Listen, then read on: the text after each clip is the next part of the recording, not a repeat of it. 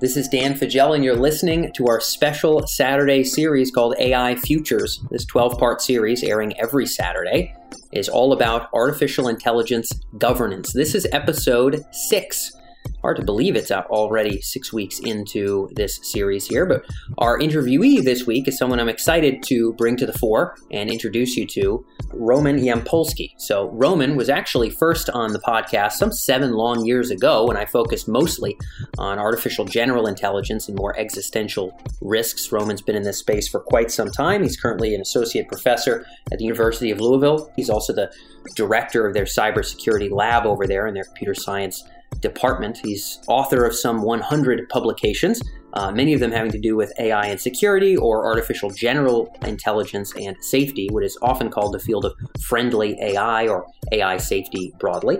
And Roman's one of the sort of old guard of this field. There's very few people outside of you know, a, a, relatively small circle who, you know, some nine or 10 years back were really ardently thinking and publishing on these topics. And Roman is one of the rare few. He and I have been fortunate enough to stay in touch over the years after I interviewed him the first time. He's very engaging and exciting on social media, so I recommend you check him out there. He's also been kind enough to reference some of my essays on artificial general intelligence and governance in some of his arXiv papers. I'm not an academic, so it's always a pleasure to be used as a source, even though I'm far from an academic source myself. You can check out a lot of Roman's work just by going on Google. He's author of Artificial Superintelligence, A Futuristic Approach, a book published in 2015. You can find him on arXiv, that's A R X I V, to find some of his AI papers, as well as Google Scholar. Again, someone I really respect in this space, a guy who I happen to like personally. He and I were together at the World Government Summit in Dubai we were called upon for a, a small event around AI governance last year, got to hang out in person, and I knew it would make sense to bring him onto this series because there's few people who've been thinking about it for longer than he has. In this episode, Roman talks about some of the futility of current AI governance efforts, even at a low level like preventing email spam, never mind considering things around strong artificial intelligence. And Roman's main emphasis here is sort of being, if you will, a bit of a gadfly to efforts for governance writ large and really highlighting, in his opinion, the importance of further fleshing out some of the challenges and maybe in some cases impossibilities around understanding and properly governing artificial intelligence and particularly strong artificial intelligence. So, a bit of a unique take. And if you'll remember, those of you who've listened to the introductions to some of these past Saturday episodes, this series is going to go from near term AI governance all the way down to long term artificial intelligence consequences. By the time we get to our 12th episode, we're going to be talking about very scary long term future stuff. And this episode, I think, is a nice waypoint. Roman really kind of tees up the challenges on the road to stronger AI and tees up what, in his mind, is the importance of further understanding what that road is actually going to look like. So, a really apt interview, an exciting interview. Always a pleasure to talk with Roman. Without further ado, let's fly right into this AI Futures series with Roman Yampolskiy here on the AI and Business Podcast.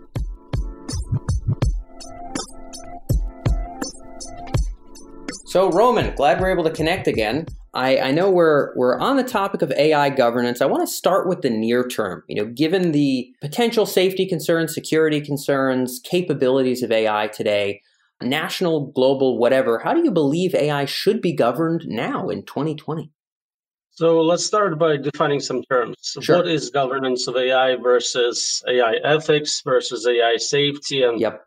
Based on what you put into that term, I can uh, give you a much better explanation. Yeah, so governance in this case would be sort of in the the harder governance sense, not standards within an industry that we kind of hope people will append to, but but some degree of of law that would be accountable in a court of sorts. You know, whether it be equivalent to you know the laws of a state of a country etc so kind of kind of hard law ai ethics i think is sort of just a discipline of where might this impact something ethically and, and often gets quite fuzzy we're talking a little bit more firm here right so, with governance of computer science, uh, we can look at some previous examples. There is some legal infrastructure for dealing with computer viruses, for dealing with spam emails. Do you think those are successful governance initiatives? I have no idea. I, in part, have you on the program because you would know. You're the cybersecurity guy, so kick us off, my good sir. So it seems like I'm still getting lots of spam. Viruses are still a problem. So while it feels good to pass a law saying viruses are illegal, it's pretty much useless. It may give you some uh, ability to prosecute cases against people, so punishment may be more likely. But in terms of actually preventing viruses, it does very little. It's a technology which uh, everyone has access to. Anyone with a laptop can just do it. And so I'm not sure how much benefit you'll get out of regulating such technology at a government level, a UN level, if uh, individuals can engage in it. And uh, you have very little control in terms of what's going on, how do you verify it, how do you see if they actually follow the rules. Even if there was such a framework, who is to say that the code you just wrote violates it or doesn't violate it if we talk about weights for a neural network? So it's a very complicated issue, and a lot of it is uh, virtue signaling, I think. I would agree with you wholeheartedly there, and I've written to that theme at length um, and happen to be in the same camp as you in a wariness of that in and of itself, although I'm maybe not as completely pessimistic about the totality of what governance could be. But I'm interested in your take here. So I don't know enough about the history of computer science and sort of cyber law, cyber crime, what's, you know, the relative efficacy. I think your argument might be that Google's anti-spam algorithms have done much more for anti-spam than some law about anti-spam and that just innovation eats innovation and, you know, needs just gobble needs and some kind of ossified law that's trying to deal with something complicated like code is just going to be antiquated far too quickly. You know, other perspectives that we've had on the program, um, if I think about an interview with a fellow at the IEEE around something like how children's data is used. So if a child is using an app or using a whatever, and of course, sometimes maybe we know it's a kid, sometimes maybe we don't. Maybe by the nature of the program itself, we can assume it is, maybe sometimes we don't. And so these are fuzzy topics, but that, that maybe there should be some law that programmatic marketing, market messaging, market timing to children below age X, maybe particularly for products in categories X and Y, but, but maybe altogether should be illegal. And if we can find that companies through some kind of testing, uh, you know, maybe we pretend to be a young user and we see what the response is, that that should potentially be punishable. This is less firm than like, hey, don't let AI get X powerful, right? It's, it's less vague than that. It's a little bit more concrete. Is even that almost entirely vapid and meaningless? in your opinion, or are there some places where it could fit? No, no, no. For near term AI, for things you just described, it makes a lot of sense. Okay. So, this is not the major part of my research. This is something I trust other people to handle really well. So, um, when I talk about AI governance, I'm thinking, you know, super intelligent machines and how yeah. we'll write rules for much less about uh, face recognition ethics. Got it. Yeah. And so we're, we're kind of starting with the now so that we can extend into the future. As you're already well aware, I happen to have a similar bent to you in terms of the time horizons I prefer to think about. But for the listeners here, I think the goal is to connect the dots to, you know, where we are and where we're going to be. You brought up facial recognition. So we'll just talk about it. This doesn't have to be most of our interview, but, you know, we can bring it up. You know, some folks are concerned, okay, governments under XYZ circumstances should not be able to identify people by face. So in, in China, of course, you know, every telephone pole is wired up. If you want to make a lot of money, just have a computer vision company and sell it to the Chinese government. Plenty of American firms have uh, followed that path to making a lot of money.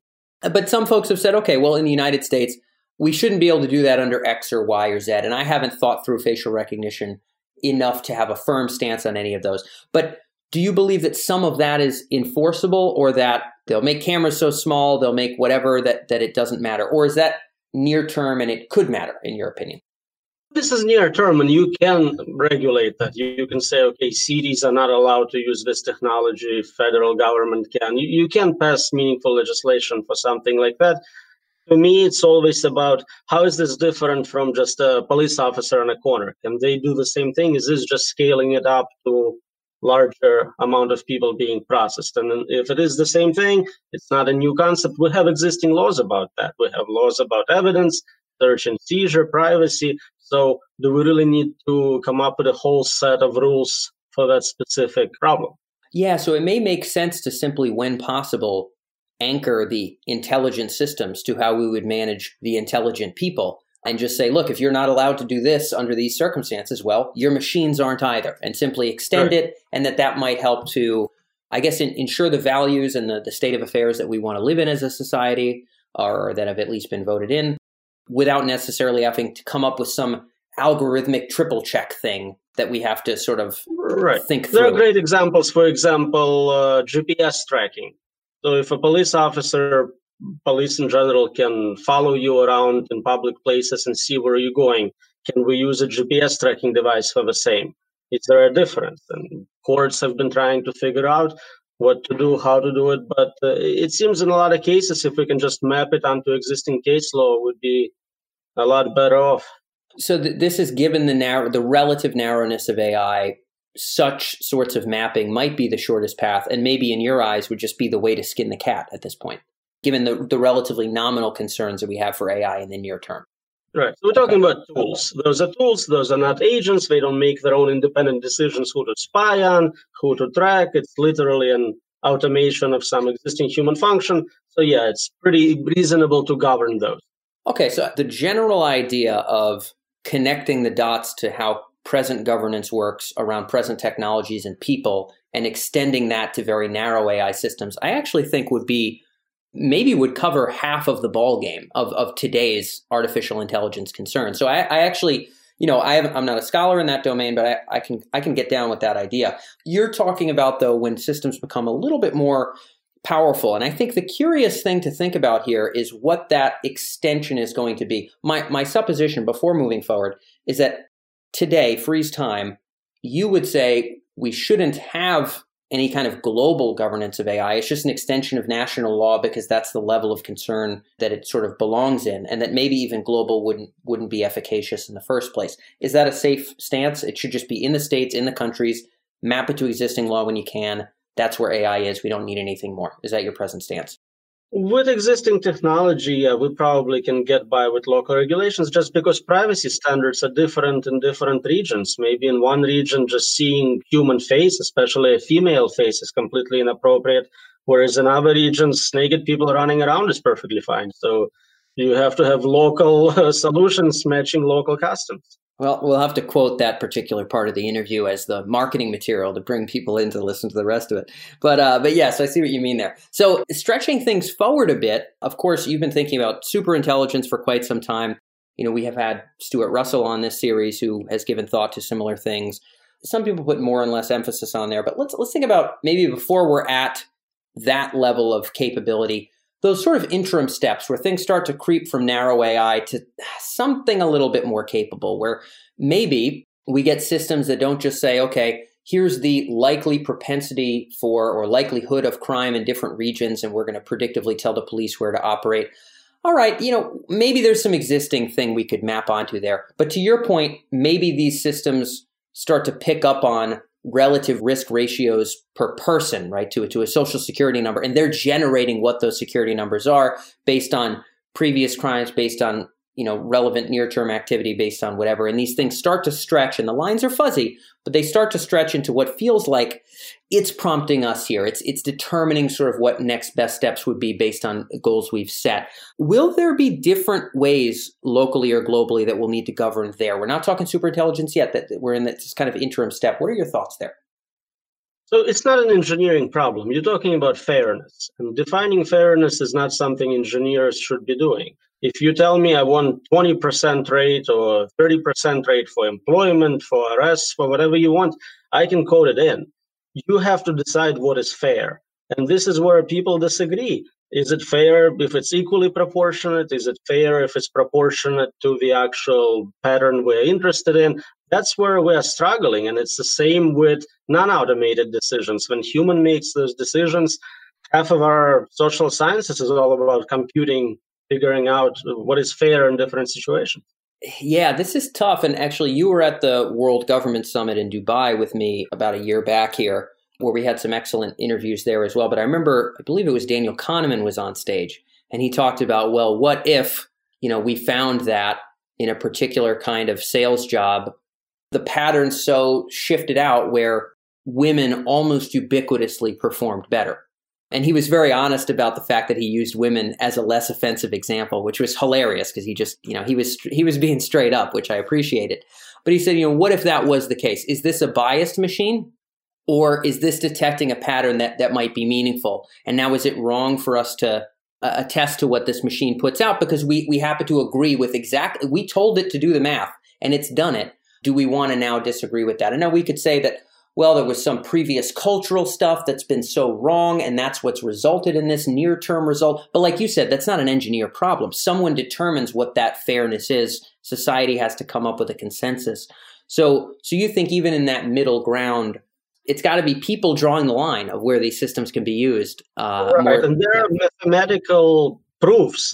Basically, people showed that fairness is impossible. You can shift who gets uh, punished, who gets rewarded, you can shift who benefits the most, but there is not a universal fairness uh, doctrine for all cases. So it's impossible to satisfy all possible backgrounds and biases and criteria. So it cannot be solved algorithmically. It has to be a decision made by either democratic process or leadership, but that's the only way to get there. Yeah, I, I think that ethics in general are so frustratingly fuzzy. And I am also frustrated by when it is addressed in a way as if it is concrete, sort of like here, here would be the right way, as if we can simply insert it and say, well, we should all be agreeing with this. Like ethics is clearly just some other level of abstraction whereby we vie for what we're looking for. That it, it seems somewhat ridiculous to, to, talk about it. Otherwise, it wouldn't surprise me that there's some mathematical theorem to show that fairness isn't. Uh, if there was such a theorem for virtue, I suspect a similar result would would would come out the other end. That said, you know, let's expand this a little bit more. So we've got systems in policing that are guessing you know, maybe the system has never fed racial data, for example, and maybe we find some way to extrapolate out zip codes and, and race proclivities and zip codes so we kind of ferret that out. The people that are doing lending AI right now are already thinking about this. What are the proxies for race that we also might need to exclude from algorithms, right? And so these are, you know, for folks that are thinking about fairness, these are perfectly valid things to consider seriously. But let's just say, you know, we do some of that. We're determining what social security codes might be responsible for this arson or this whatever. And then we extrapolate it elsewhere. Okay, we have businesses that are maybe able to kind of comb LinkedIn and find the right people to headhunt for a specific job based on some kind of you know algorithmic matching that historically has seemed to perform better than regular HR however we're measuring that and let's just say we have military systems where you know some submarines or some drones are sort of making their their tracking paths their monitoring paths based on satellite data and other data that they're kind of picking, right? They can notify headquarters, but they might do another loop around this same island if they think that there there might be a higher likelihood of finding something here than there. And so all the systems start to stretch and maybe do one level of reach, one level of action kind of beyond where people are. Is this still a local governance? United States, France, you know, Dubai, whatever. Is this still a local governance concern for the most part, in your opinion?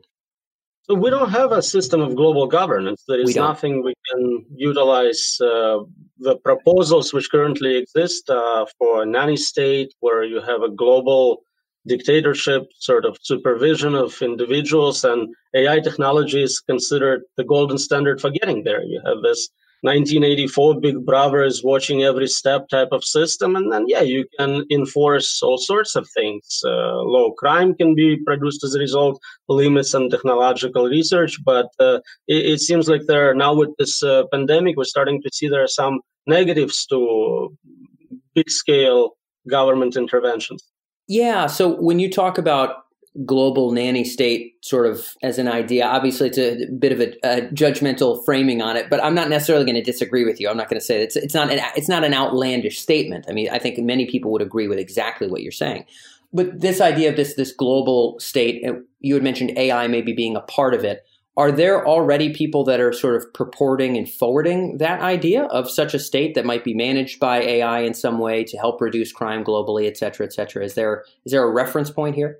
There is philosophical work on uh, specifically with existential risks. If we agree that certain technologies, for example, gain of function uh, bioweapons, uh, which we simply can't afford to have, then we need to have a system in place which uh, monitors everyone. Uh, it's becoming very easy even for individuals to develop biological weapons. Now you can play with uh, DNA, with recent technology, CRISPR, whatnot.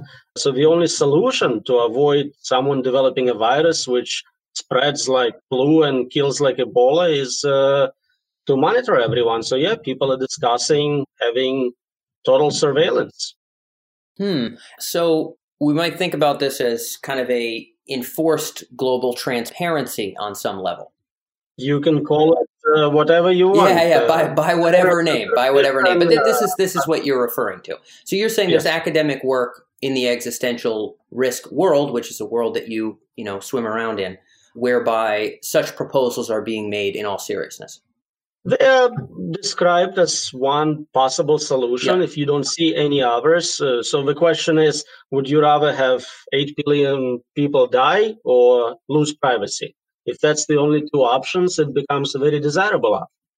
Yeah, yeah. So let me ask you this Is there a threshold for AI capability whereby it would really make sense to have something close to global transparency. You might call it global removal of privacy. Uh, hopefully, it's not all aspects of privacy. Maybe it would have to be, whatever the case may be. Let's just talk about global regulation, where we, whether we want to frame it good or bad. Is there a point in AI's capability growth whereby we basically should have this if we don't want bad things to happen?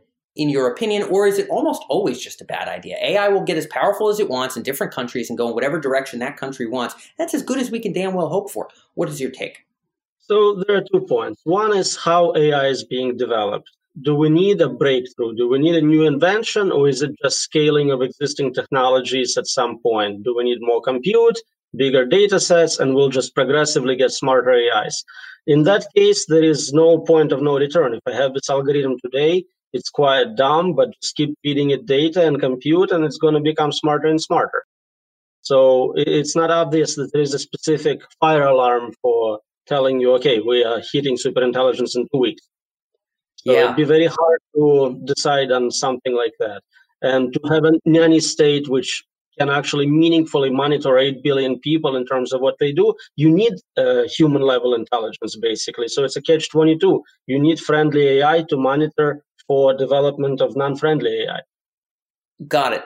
I can see someone, I mean, uh, Drexler's proposal about how AI would develop in waves and these kind of discrete AI related services. One could imagine a network whereby relatively narrow AI could look at compute power usage, could look at you know computer activity could look at but again to get there globally to get the US and China on the same page to get Russia on this I mean it just feels like the political barriers might even be harder than the technical I don't know if you would agree there I agree, but also, what is it you're trying to accomplish? Are you trying to stop all research on AI? Are you trying to stop particular type of research? And if that is the case, how is that defined? It's a very complicated issue. It is. My supposition is that global transparency would only make sense with some vision of global steering, not for all things, but for existentially relevant technologies.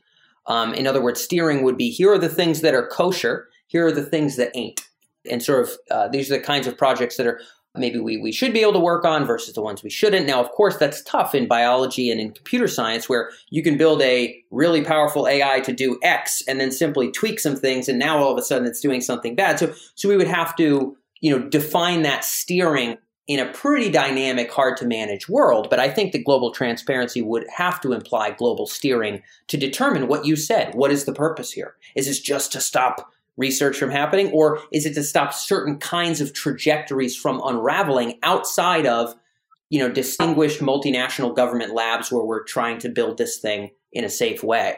I think that would be the supposition. Is your take, you, you brought up a great point. We're not going to have a fire alarm. Hey, we're two weeks away, time to get together. We're two years away. We're, we won't know.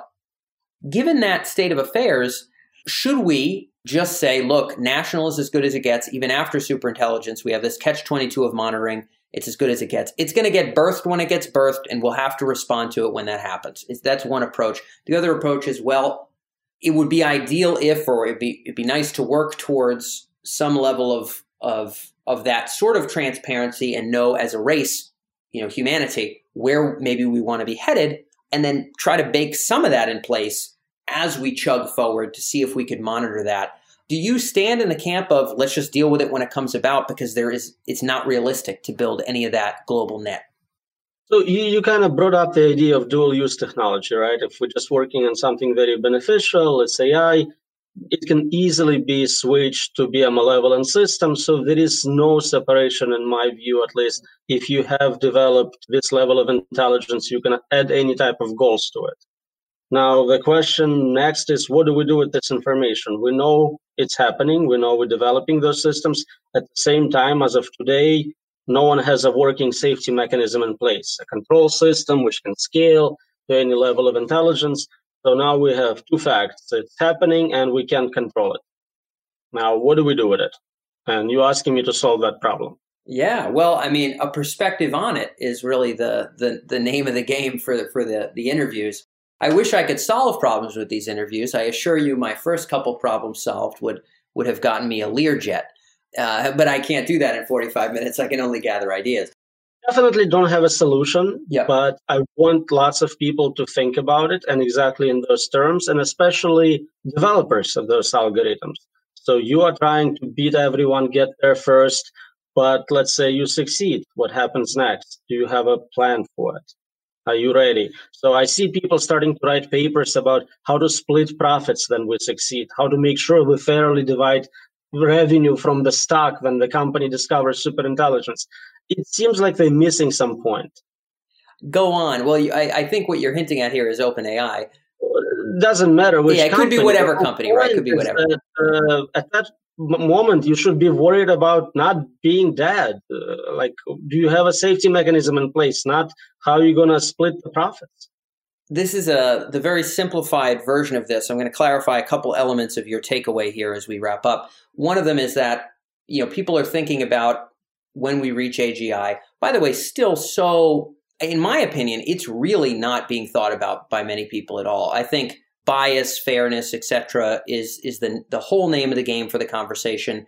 And I don't even know if at OpenAI, outside of leadership, if everybody's really thinking about what happens when we birth superintelligence. Maybe everybody is. I don't really know, but but certainly there aren't that many people at Microsoft. Whoever made the investment in OpenAI, in my personal opinion, you don't play that game unless you think AGI is possible and that you could come out on top, right? You don't throw the money down. You just don't throw the money down. Just like Google buying DeepMind, you don't throw the money down unless whoever invested that money believes that AGI will be powerful, will be consequential, and that it would be beneficial to to kind of run that show early on. However, very few people I think are thinking about this. But when they are, you're saying the concerns are profit rather than existential risk. Can you make that argument compelling for the listeners? In other words, right, what, what so we should be worried about existentially? Just in terms of understanding how the future unfolds after that point, we have no way of predicting what's going to happen, and we are not in control right now. So, when you train a neural network, for example, you have very little understanding of how exactly it makes its decisions. And any type of testing happens with existing data in uh, narrow domains, usually. If you have novel data in novel domains, you have no idea how the algorithm will behave. And those are, again, very narrow systems and narrow domains. It's a general intelligence performing in multiple domains, novel domains, including such things as self improvement, engineering, science. You have zero predictive power in terms of what it's going to do you can give it specific goals. And again a lot of times people just go maximize my stock portfolio value or something like that. But even that can be accomplished in so many ways you didn't consider. Like for example causing a global pandemic and shorting the market takes about 20 minutes for something like that. And it's a yeah. very profitable approach. It could very well be. So the, the general idea is look we won't at a certain threshold we'll have no idea how to control it. Does that mean uh, and you don't seem to be arguing for this, but I know some people have. Does that mean that we should be avoiding crossing the threshold of general intelligence in general? Or do you believe it's either inevitable or preferable despite this risk? I don't see a way to stop it from happening, but also I think it would be very dangerous to do so right now without safety mechanisms in place. We need more time. We need to figure out if a problem is solvable and if it's solvable, how to solve it, and if it's not solvable, what's our plan B? What do we do now? And the plan B would be some other approach to the progression of technology and and humanity minus artificial general intelligence or superintelligence. So we have thousands of people thinking about impact of setting particular minimum wage or something trivial like that, and they can't figure it out and they disagree there is like two people in the world thinking about this much more serious problem and we need more time we need more people we need to try a little harder Yeah, and to your point though, we, we can't get on the same page about whether minimum wage should be, you know, seven twenty five or you know ten twenty five. So I I gotta tell you, I feel a little bit of a twinge of pessimism in, in considering when we would cross the I feel like we're good, let's push the button and birth the artificial general intelligence threshold too. For many people, it depends on their position in life. If you are 90 years old, you're dying of cancer, what do you have to lose, right? You press the button. If you're young, you have your whole future ahead of you, you'll be more careful, hopefully. Interesting. Uh, you know, I don't think anybody's ever brought that up. So I, I've often heard it framed as well. If you work for one of these firms that is potentially birthing said thing, and you might have your X minutes of glory. Who who knows how long any semblance of control would be possible past a certain threshold? You know, your supposition and mine as well is that it may not be all that long. But maybe there's a you know, people have done some pretty wacky things to feel prominent, Roman. Pretty dangerous, wacky things to gain prominence, right? They've forwarded absolutely baseless and false scientific ideas to ensure that they have a place in Encyclopedia Britannica. They've, you know, blown themselves up in buildings. They have, I mean, people have done all kinds of wacky stuff to ensure the shimmering remains of their name in time so that, that there's a motive there which i see as meaningful you're actually talking about relative risk reward if you're 90 well maybe it'll make life better and find a way to keep me from dying if you're 20 maybe you say not this is actually quite curious i've never heard anybody say that I'm 40, so I'm right in the middle. yeah, you don't you don't know how you feel right now. so, all right, let me see if I can wrap this up. You you brought up one point that I'm going to dive into and have you really articulate as, as a closing note, which was you know, I think we really, you know, th- this is this is the reality we find ourselves in. You talked about kind of the catch twenty two of how hard it's going to be. I think it was something akin to we don't really want the nanny state, and we might not even be able to govern and keep track of and ensure transparency of this stuff in the first place. But nonetheless, this tech might come about. I want people to think about it. This was your supposition. If you could frame the core problem and what you would hope people could think more ardently about, if we have any shot of surviving this trajectory. Um, how would you nutshell that? So the difference is, as always, conservatives versus progressives. Do we want to move forward and kind of go beyond humanity to a more advanced intelligence, which will make a lot of decisions for us? Or do we want to preserve what we have, keep the state as it is, and uh, just do the best we can with the tools we have? And the impact on the future would be tremendous. You can't compare it to anything else. You switch who is in control to a con- completely different set of agents with different values, different goals, or even if we manage to align them with our current goals, it's not obvious what they are. We don't agree how to code them in. So there is a lot more unsolved issues than uh, solved ones. Every time we publish a paper, it's not a paper about solutions, it's a paper about new problems we discovered. Every time we zoom in, it's like a fractal. There is 10 new problems we didn't know about, and it's just never ending fractal zoom. Yeah. So is is the takeaway we should maybe determine which of those fractals might be handleable to help reduce small amounts of risk? It helps if we can solve some problems, and people working in narrow AI definitely do a great job with that. And I'm very happy there is a lot of effort and interest in those problems. So at least we know in very near term we are doing well. But uh, long term, we don't have enough knowledge, enough resources, enough people. And that's a bigger, more interesting problem, in my opinion. Yep. Well, uh, I suspect that as AI becomes more powerful, there will be more people thinking about the distant future. And if anybody's tuned in now and the trajectory of intelligence beyond humans feels just completely willy nilly, listen to this again in 15 years and see how important this is, relatively speaking, on the political spectrum. I have a feeling it'll be a little bit more mainstream by that point. Roman, I know that's all we have for time. Thanks so much for joining us on the interview. Thanks for inviting me. So that.